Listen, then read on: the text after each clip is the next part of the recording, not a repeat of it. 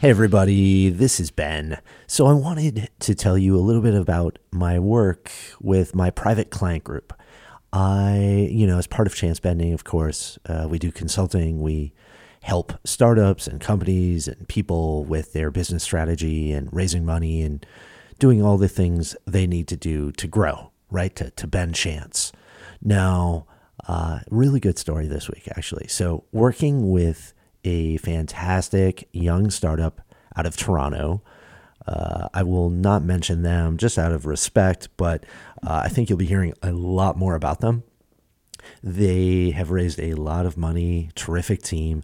The CEO is young. He's, I don't know, I'm guessing he's 21 at max, right? He's one of these young genius kids who's just so good at things. Yet uh, they're working with us because they want to better understand how to grow, how to raise money, how to make things happen in a faster manner. They want to speed up their learning curve. So we've been working together for about six months. And it's a really big week for the CEO. He has a very big meeting coming up. He's meeting with a publicly traded company and he's meeting with some of their very, very top executives. So it's an exciting meeting it's going to be big time. This could change the entire complexion of this startup, right? They're looking for a major partnership. And so we started working on what this presentation should be. What should this young CEO say to this publicly traded company in order to get them interested in working together and potentially even more down the line, right? Um, and I think that the way that it started was that the CEO said, Ben, I think I have roughly, I'm going to guess 15 minutes in this meeting to really make an impression. What can I say about our startup in order to get them interested? And my response to him was, it's not going to be anything we say about our startup that's going to make a difference. It's going to be how well we listen to their problems and what they need. It's always what's in it for them. And I know that phrase gets passed along all over the place. What's in it for them? But we took this to a really, really deep level. So the CEO says, Ben, I get it. I, I understand, but they're going to want to know what we can do for them. And I said, I understand that, but if things go right, you might only talk about what we can do for them. I'm guessing maybe a minute or two max. The rest of the time will be spent listening and showing that we understand their problems and we understand how to solve their problems. And the CEO nodded his head and said, That makes sense, but uh, can we go through it? Can we go through some details? And I said, Sure. So he said, What do I say? Like, what's in it for them? Like, they're obviously going to generate a lot of revenue through us. And I said, okay, what does the what does the the revenue get for them? And he's like, well, the revenue gets, mm, uh, I don't know. And he was stuck. He was stuck. He thought, well, revenue is sort of the end game, isn't it? Right? Like, like, like that's the whole point of business. So if we're generating more revenue for them, then won't they be happy? And I encourage the CEO to go even deeper, right? Go to the next layer. What's in it for them? What does revenue get them?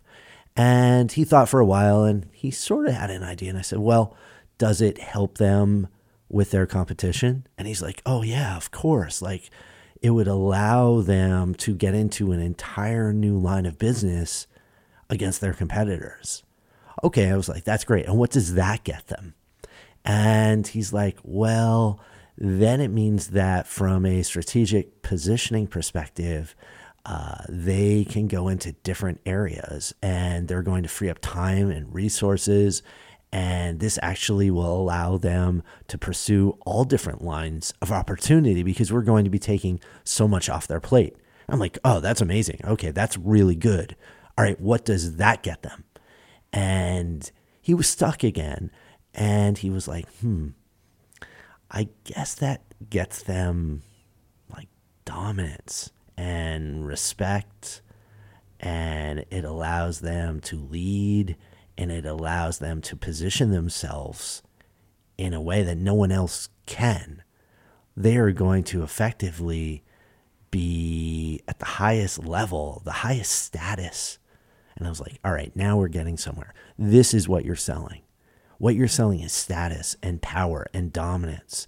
It is selling the ability to crush competitors, open up new lines of business.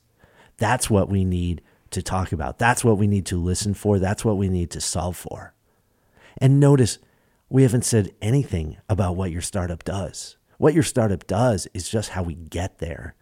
But if we're doing our job and we're listening and we're listening to this company's problems, we should be able to help them and we should be able to help them through responding and mirroring back that we understand the problem and that we can give them the benefits, the benefits of solving the problem. That's what great salespeople do. That's what great CEOs do. And that's what a presentation can do. It can open it up. And of course, we have to worry about the details and we have to worry about how we actually go and fulfill that and do that. But that's not the point of this meeting. The point of today's meeting, of that day's meeting, actually, I should say, is to go and listen and solve for these issues. We want to really get obsessed with this other company. All they're thinking about is how do they solve their own problems?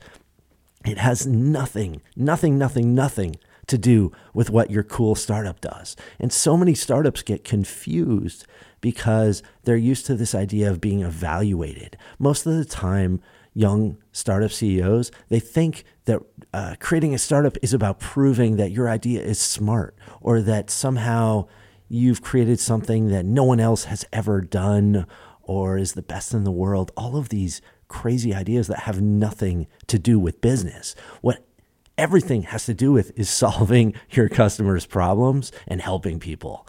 And so, if you can get really obsessed with the helping people part instead of the part about what you're actually doing, everything changes. So, part of our work here at Chance Bending is to work with young CEOs and, frankly, older CEOs.